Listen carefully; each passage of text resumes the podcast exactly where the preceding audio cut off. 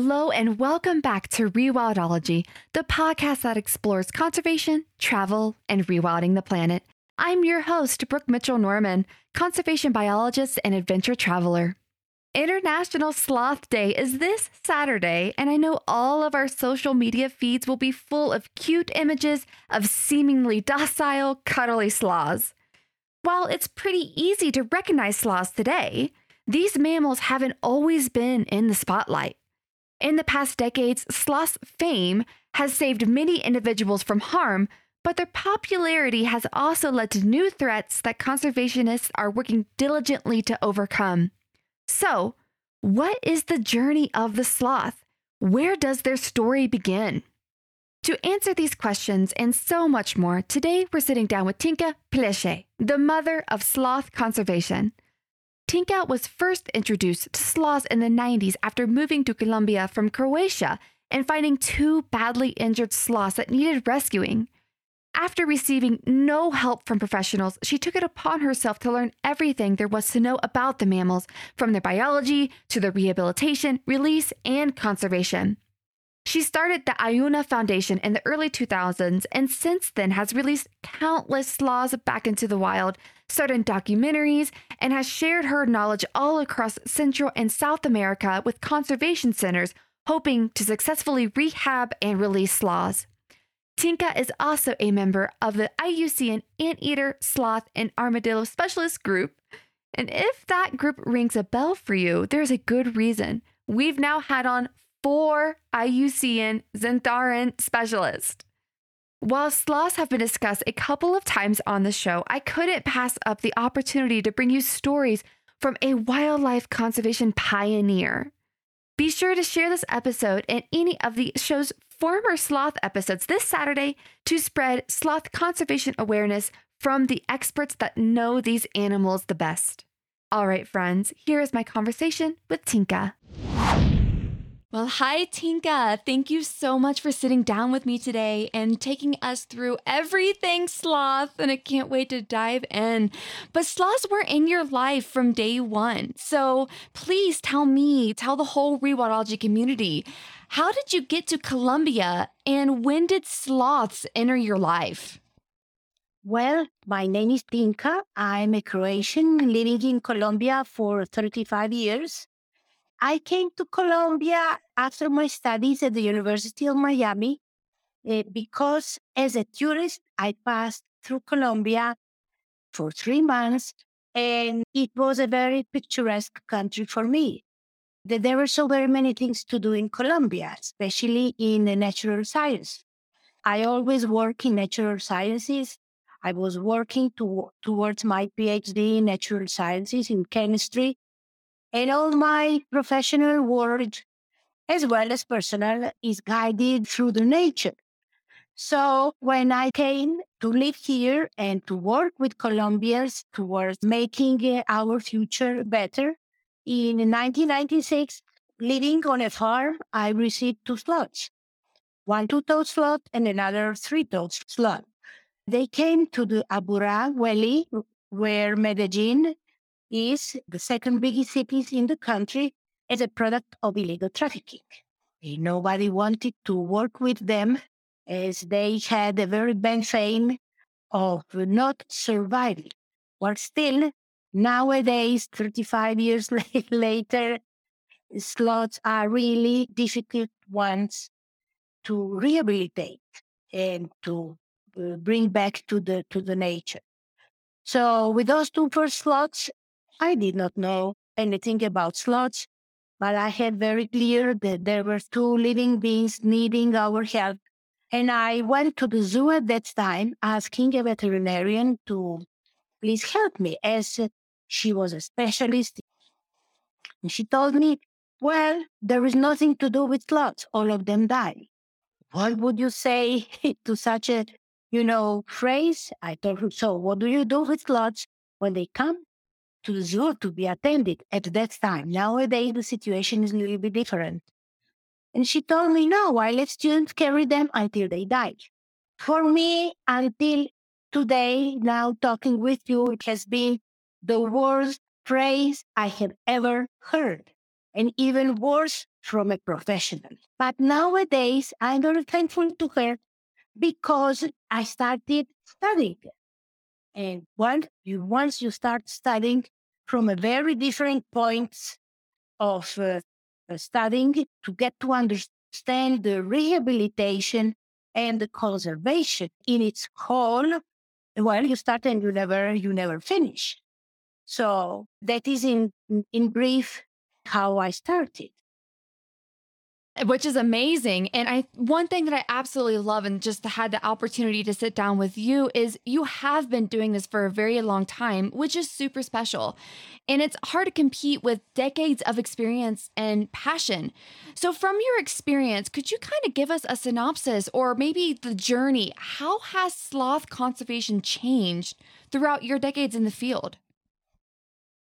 Well, look, uh, there are those professional currents in conservation biology that uh, individual who comes out from the forest, it is not representative for the conservation. Here in Colombia, you still find nowadays those types of thoughts, but I think we always have to open up our mind and look at other living beings from a very different point of view. They are living beings the same as, as we are. How much do we need to learn and study in order to understand the situation, in order to understand those other living, living beings and helping them? Eh, you know, every year, thousands and thousands of wildfowl, among them sloths, of course, and other xenarthrans, they come out from the forest. Many of them die but then still there are many who survived it. So are we going to keep all of them in the captivity that we can never have the same as in the forest, or we have to change you know, our point of view and look at them through a very different perspective. One of the of the very big things, that, and especially veterinarians, they love to talk about uh, zoonosis course, each of us have our micro flora and fauna very abundant, and it is in perfect equilibrium. When we don't have it in equilibrium, then we start feeling bad. Well, the same is with animals. So if the animals, in this case, transfer their diseases to us, what are the diseases or vectors or microorganisms, all types of them that we transfer to them? So we cannot anymore look and think that we are the omnipotent human beings and that everything turns around us. I think the Mother Nature, Gaia, uh, the Earth is telling us, hey, my dears, okay, you keep on thinking like that. And somehow nowadays I have to defend from you. So all of us are complaining nowadays because of global warming.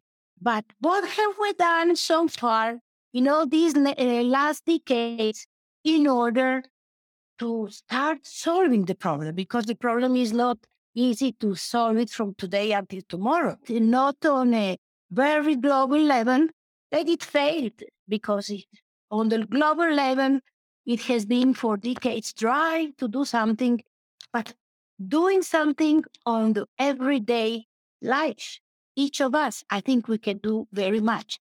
And then you come again, of course, to the animals. You know, the animals come to the big cities because people from the big cities eh, feeling alone on this jungle of uh, concrete and asphalt. From the vacations when they come, and here in Colombia, they like to come with a little pet, with a little tiny plush living toy. And that's why sloths, for example, and especially a three-toed sloth, they are perfect living plush toys. But people do not understand that they are living beings, that they were taken from the mother chest, that they were exposed to all type of mistreatments, that they were uh, stored in the places without any hygiene. And finally, they were exposed to the edges of the roads, generally to, to sell them. And if that is not enough, when they are sold, because traffickers say, oh, they are perfect pets for you, and that is not the truth. And they say, the, the traffickers, you just open your refrigerator and whatever you find in your refrigerator, that is that uh, the animal eats. And that is everything but the truth. So people bring them to the big cities. They realize very, very soon that what they were told has nothing to do with the real situation. Very, very soon, as lot in this case, they start showing that they are sick. When a wild animal shows to you that they are sick, they are already very sick. So there is not very much what you can do, even even though if you would love to to help them, but if somebody is already so bad, well, there is not very much you can do it. So that is generally the situation that you live here, that that you live uh, in the whole Amazon basin and the countries all around Amazon basin. You find a similar situation or even worse in Central America, in certain countries in Central America, because uh, they have illegal trafficking for tourism.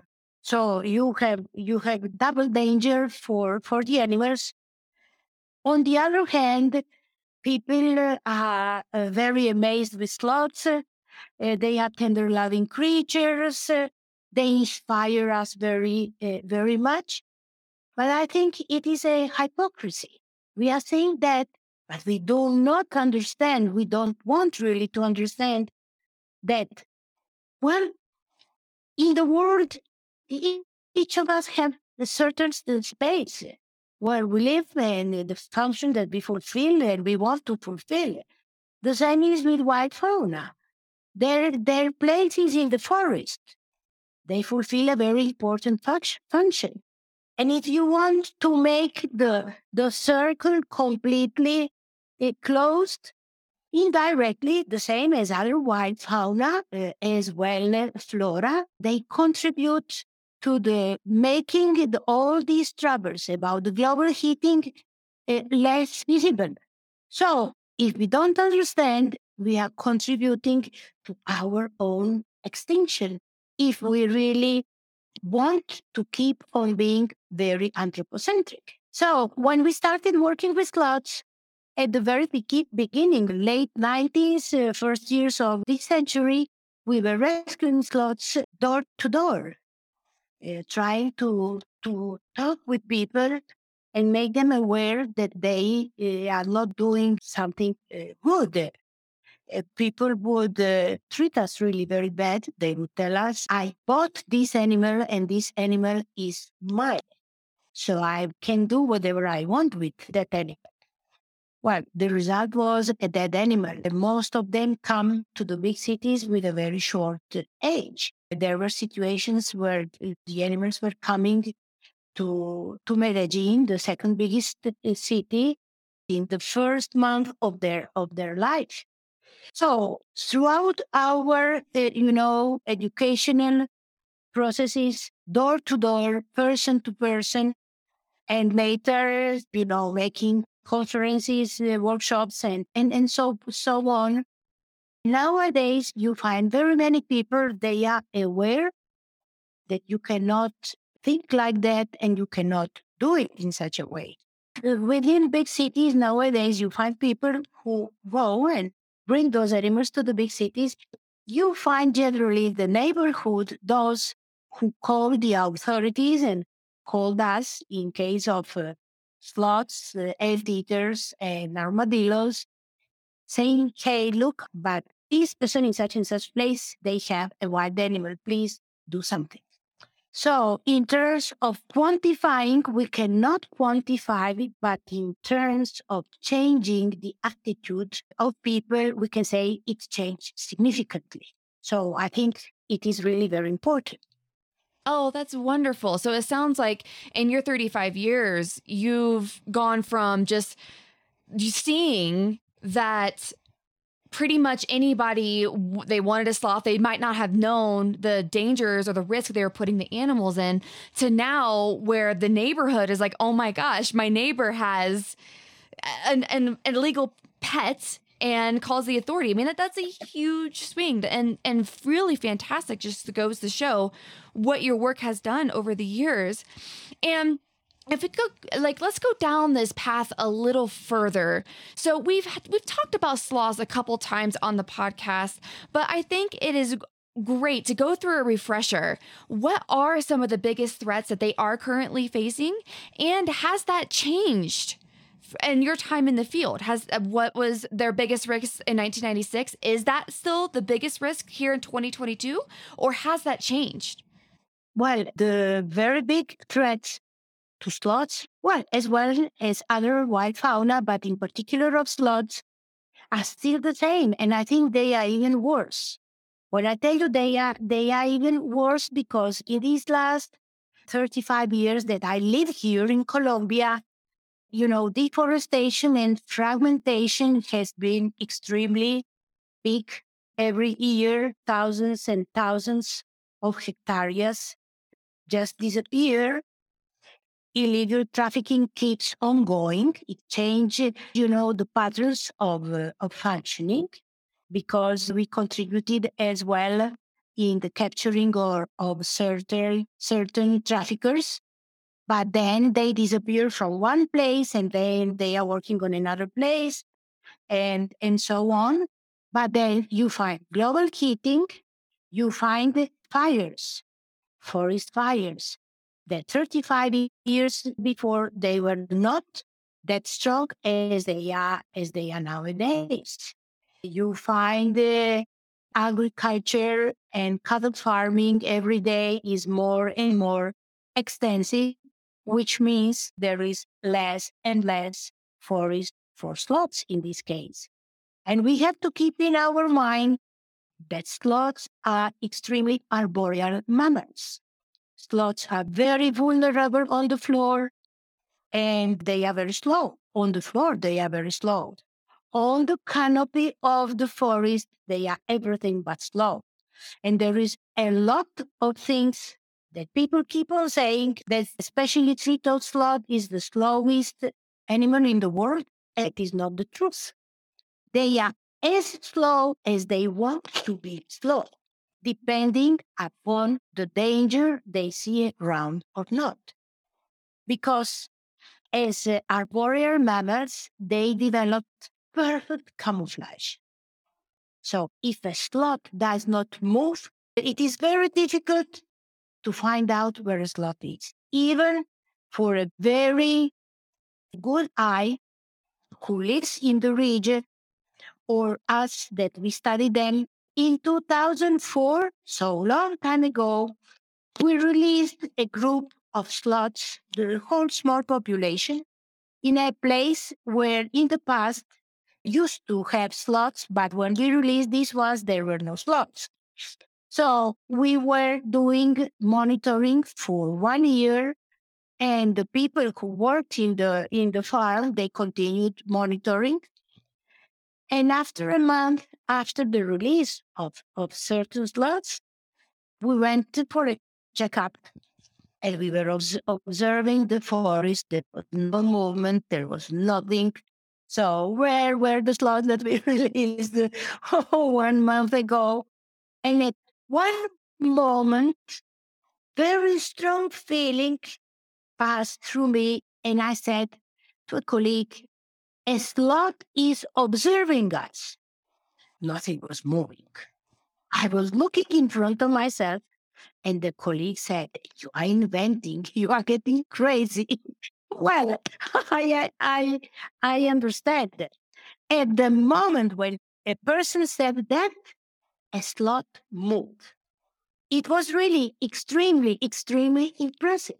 And the slot was behind the cecropia tree. And when he heard, in quotation marks, our conversation in Spanish, imagine, and the slot moved down behind the tree and it moved to the part where there were branches extending outside so that slot could hide himself and we not see a sloth anymore. But I saw a slot in a moment when a sloth moved. that was the only moment when I realized that I was not crazy, that the slot was really over there, you know? But like, let's flip the coin here. So we talked about so much about what's facing them, you know, habitat loss, agriculture, the illegal pet trade. I mean, there's so many things that are going against the sloths. So, from your experience, what solutions work and what don't? And do you have any examples of that you could share of maybe some initiatives that went really well that you tried and maybe some that didn't work? To hear to hear both sides of this, like it's all a big experiment, right? Conservation is just we're all figuring it out. So yeah, maybe what's worked and what hasn't. We have been working uh, through a foundation called Ai Unau, which is compound, compound of two words, Ai, which means a three-toed sloth, and Unau, which is a two-toed sloth in the language of indigenous Tupis. And throughout our work, we have different tools. One is rehabilitation, another one is investigation, because you have to generate knowledge about the species in order to help them and why each country, so uh, in particular, talking about the conservation, uh, about the geographical range, uh, subspecies, uh, the problem of each country. Anyway, you have to generate those questions and answers. And what we really found out, people do very many things because of their ignorance, because they do not know what it implies. And from the past, very many of us, especially being kids, oh, we are going to, to raise one slot because we can do it uh, with a dog or, or a little catty without no difference, a very, very big difference among wild fauna and, and domestic fauna. 35 years is a big period of time, and the situation uh, changes. Before uh, there was a lot of forest. Nowadays is very little in comparison with before. It is fragmented, and and so on. So I think habitat problem is really a very very big one. If people would just a little bit open their mind and try to understand how beneficial for our well-being is to preserve each tree, fragment of forest, start connecting one patch with another patch of the forest with, an, with the native vegetation, they would do miracles. If you just talking about the raising temperature of the earth, you enter in the forest, even though if you are in tropics, the temperature is lower in comparison with the one when you are going outside where there is there is no forest, where you see how efficient forest is, production of, of oxygen, uh, contributing uh, to the to the climate that is not so so strong and so uh, the changes very very brutal changes. So if we get to know that I'm I'm sure, maybe I'm still very idealistic, but I'm sure that people people would from their everyday life, instead of cutting one tree, they would plant one tree. They would take up or pick up seeds from the floors in their garden, plant it, and later taking care of a tree, letting it growing up. And it is not very difficult it really is not very difficult. So our work started with rehabilitation. But if you want to rehabilitate and return an animal back to the nature, which we did from those first two slots that we received until nowadays, that I can talk to you about hundreds of slots returned back to the nature after the rehabilitation program and assuring that they will survive, of course, with telemetry, with direct observation, teaching the local people how to continue monitoring and, and so on. You know, you get to know that uh, people start getting into your story.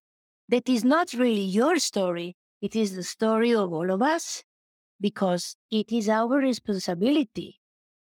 And I always think humans, as well as the nature, is very joyful if we know how to enjoy. So, well, plant a tree, take take care of a tree. Don't buy an animal because of all those consequences that we talked about. So, there are very many things we can do it. And we haven't done it so far. Start doing it right now. And you will really see the difference. Because as I told you before, we saw the differences in the attitudes of people.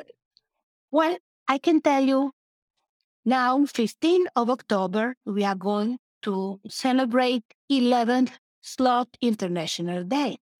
That day was created in 2010 in the first international meeting about well-being and conservation of sloths. We have done three meetings throughout these last uh, last decades, and in particular here in Colombia from 2016, trying to fulfill the national program for the conservation of celadas that we did with the Ministry of Environment. The very weak point is habitat, as I already uh, told you. So we created a strategy, sloth territories. I talk about sloth territories at different regions in the country because what is still left you find in different parts of the country. So especially in the middle of the country is is placed in certain parts there are very many big problems with sloths, with the subspecies of the Andean two-toed sloth because the forest is cut down. Andean region is one of the most populated regions, very fragmented, problems with the dogs uh, that turn wild.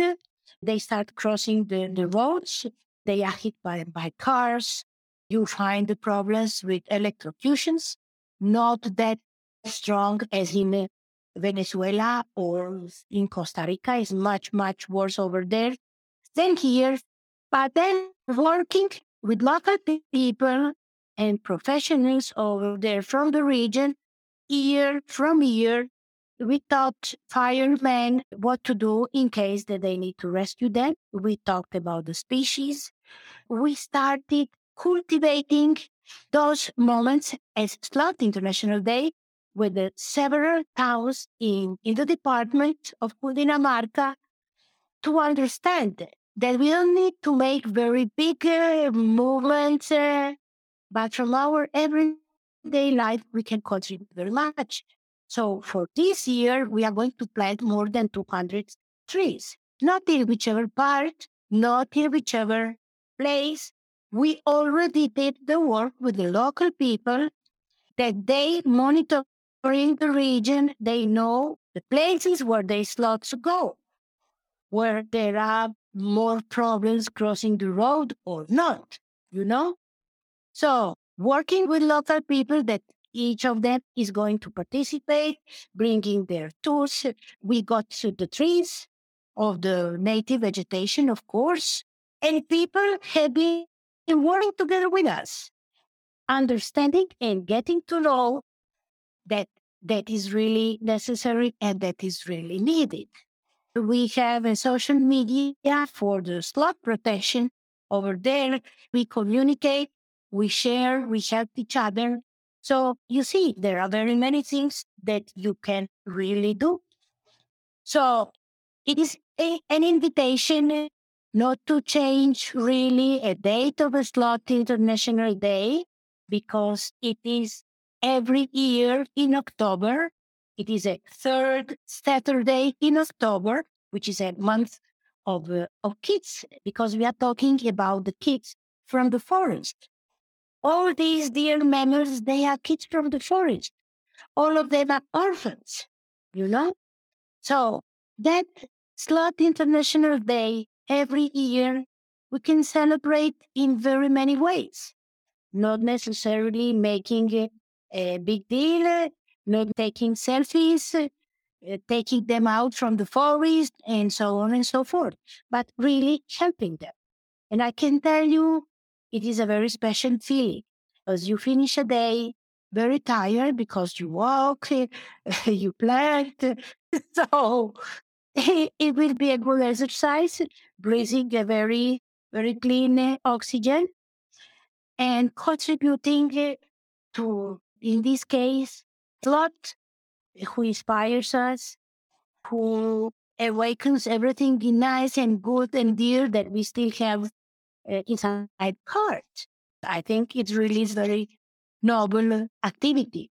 But that's how I feel it, of course. and many other people, many other people do it as well.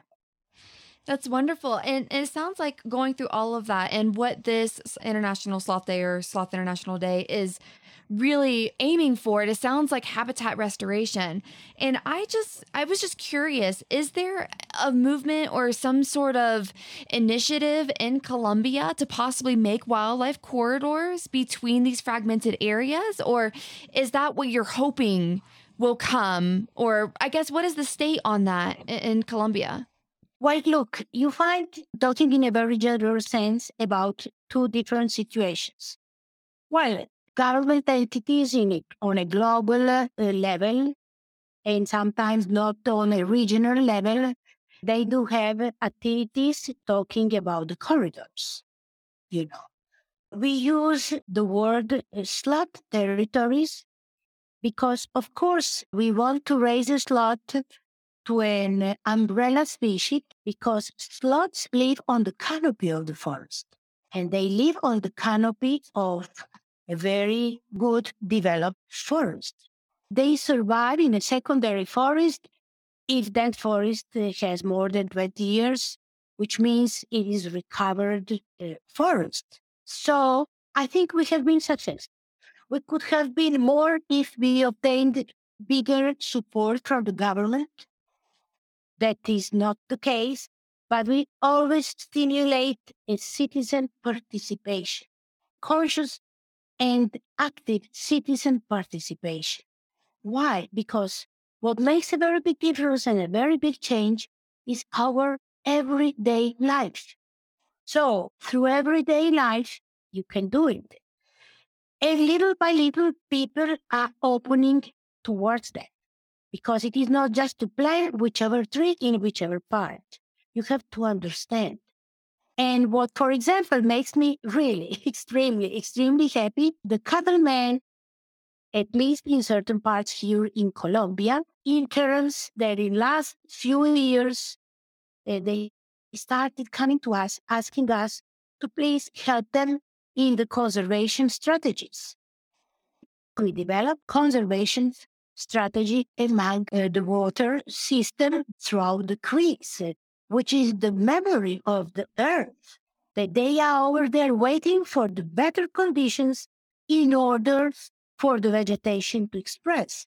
And we help them, we help them planting native vegetation and doing the continuity from one creek to another creek. So if we at the very beginning in this strategy make, you know, patches, but we have a patch of thousand hectares not one hectare. It is, a, you know, stimulating people to do others. We are doing a very good job. And that's what we are doing at, at this moment. And it makes me really very happy. And well, you know, you can talk about these processes, but you have to work a social factor as well. So with workshops, with conferences, you start working shoulder to shoulder with the local people and they start changing for sure. And I'm telling you from the experience because we have done it, we are doing it, and we will continue doing it. And that is really a very, very rewarding work. Wow, that is wonderful that they were approaching you like we want. They, yes. see it like that's that is a beautiful story. That is like the mecca of just ah yes in conservation when people are like they see you as a leader in this and they come to you and be like please we want to help can you help us help the wildlife yes well i could not believe it i was like oh great we are getting over there you know And I would love to take this conversation up a notch if you don't mind. So, you are very connected. You might be like the grandmother of sloth conservation. Like you are like the leader in this. And with that, you know so many people working across the world to slay, well, not the world. I mean, they're in Central and South America. I know this part of the world to protect sloths. So how does maybe the picture of sloth conservation in Colombia maybe differ from other parts of their range? Is it worse? Is it better? Like, of course, yours is doing amazing work, but through your connections, are there other organizations that are really doing sloth conservation the right way? Yes. And uh, yes. what are some of those so that we can go support them and make sure that they're getting the support they need? Well, look, uh, there are very, very few of us. Uh, we all of us uh, work together in the specialist group of the IUCN. And we have different different committees where we work conservation, where we will work taxonomy, education, and and and so on. so there is one uh, project in Costa Rica, the only one that I really know that tries to do their best. You know, it is a process. It is not something that from today until tomorrow I can do just about everything. But at least uh, all of us are very open. We share knowledge among among us. We share it with the president of the of the group. There is another one, one Eh, process eh, in Venezuela, you would be surprised. I am really very, very happy to assess them. It doesn't have very many years. It is a personal initiative from one slot that was saved almost two years ago. And the person started organizing in a formal way throughout the foundation and rescuing sloths on a daily basis. You would get completely crazy what I shared with him and what we, you know, try. But he's the, the main actor, of course, rescuing sloths from the uh, electricity wires. Uh, there are some uh, problems in those populations around the cities. It is uh, around Caracas those satellite towns. But the situation in Venezuela is so complex that uh, you really don't know what to do and how to approach a problem because you never know at what time it's going to turn against you. And you are doing your best to try to help sloths in this case. So you see, I'm telling you about we are the one, there is a Mansourian two, in Costa Rica three, in Venezuela four, I know there are some in Brazil, but I don't know very much about them. So you see, that is that is really very, very, very few. So it does sound like there definitely are just a few players here that are really trying to do it right. And it is nice to hear though that they there are like they're pretty spread out. You said Venezuela. Don't know as much about Brazil, but it sounds like there's at least something going on in Brazil that's positive. Costa Rica, yeah. So it sounds like the, things are hopefully moving in the right way. And to bring this up even further up, this is a very international podcast, and we have listeners from literally all over the world. And uh, some of us listening might really want to help too. Is there a way for maybe me in the Colorado Rockies or somebody in India or Africa listening? How can we all help with sloth conservation? Yes, there are. Uh, first of all, well, I guess eh, all these have their web pages their Instagram and all those social medias and so on, get in contact with very few of us, donate and talk with each program in order to understand a little bit more, to get informed a little bit more, and start participating. It can be throughout the volunteering program, those who have volunteering programs, or donating. Awesome. Yeah. And I also love too. So, like, our very amazing mutual friend, Adriana, one of the things that she and I talked a lot about when we sat down was, you know, like not taking selfies, like, you know, the Stop Sloth Selfie campaign. Like, that was a really big deal, Mhm. and things like that. And like making sure that we hire responsible tour operators if we are in a country that has sloths, you know, just like things like that. So, a lot of really good research. And then, of course, yeah, volunteerism. Oh my gosh, that is such a big. That is such a big Yes. way to help. Such a big way to help because it's it's hard to get enough just labor help. yeah. Yes.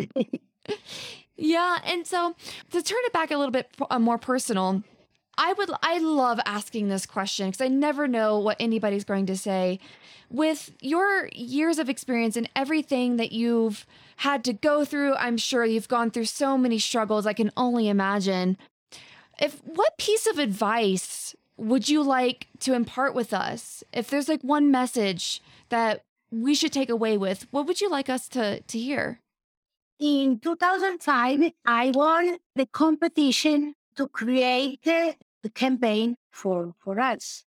And when they were entering in the place where they were going to compete, I was putting to each participant of those a little uh, sticker with a three-toed slot head.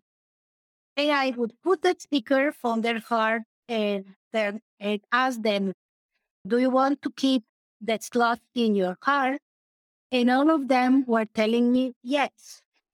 From that event came the campaign uh, with the slogans Keep them in your heart, but leave them in the wine. This year we are using it in the IUCN group because everybody just love it. So, well, that would be really the short message. Keep them in your heart, but leave them in the wine and you know put yourself just for a second into the skin of another Right. No, that's so good. That's like the perfect quote of the whole entire episode. That's wonderful. so, you've imparted so much wisdom with us, Tinka. and I'm sure that somebody listening might want to learn more. Is there a way, like a website that someone should go to or a way to get a hold of you? Yeah, where should people go if they want to learn more? so well you see there are very many ways that you can get to know about those animals we have very many videos we have a lot of educational material well i'm close to the website and uh, well we'll see what we can do Yes.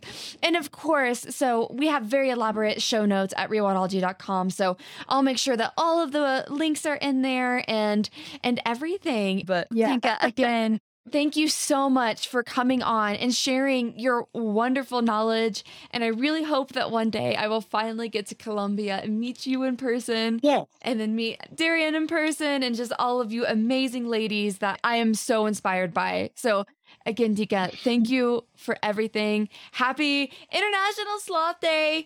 Can't wait to follow you. Such a fun conversation with Tinka.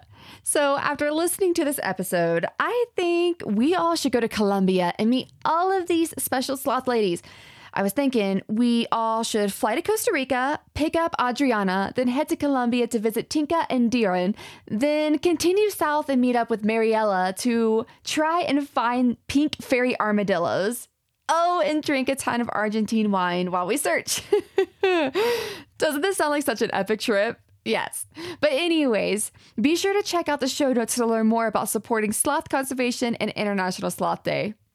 If you have a specific question you'd like to discuss about today's topic, head on over to the Rewildology YouTube channel and submit your question in the comment section of today's episode. Some of you have reached out and asked how you could support the show. Well, I am so happy to share that there are several ways to do so. Some zero cost ways to support the show, including subscribing to the podcast on your favorite streaming app, leaving a rating and review to boost the algorithm, which will present the podcast to more listeners, signing up for the weekly Rewildology newsletter at the website, subscribing to the YouTube channel, and following the show on your favorite social media app. If you'd like to financially support the show and help us keep these stories on the airwaves, consider making a monetary donation at rewildology.com or purchase a piece of swag to show off your rewildology love. At least 10% of proceeds from this podcast will be donated to our conservation partners. I'd also like to extend a special thanks to Heather Valley, the show's audio and video producer, for making the show sound and look awesome, and Focusrite for powering the podcast sound. If you'd like to see the Focusrite gear we use to record the show, head on over to rewildology.com and check out Nature Podcasting under the Resources tab. Until next time, friends, together we will rewild the planet. Hey, thanks again for listening to this episode of Rewildology. If you like what you heard, hit that subscribe button to never miss a future episode. Do you have a cool environmental organization, travel story, or research that you'd like to share? Let me know at rewildology.com. Until next time, friends, together we will rewild the planet.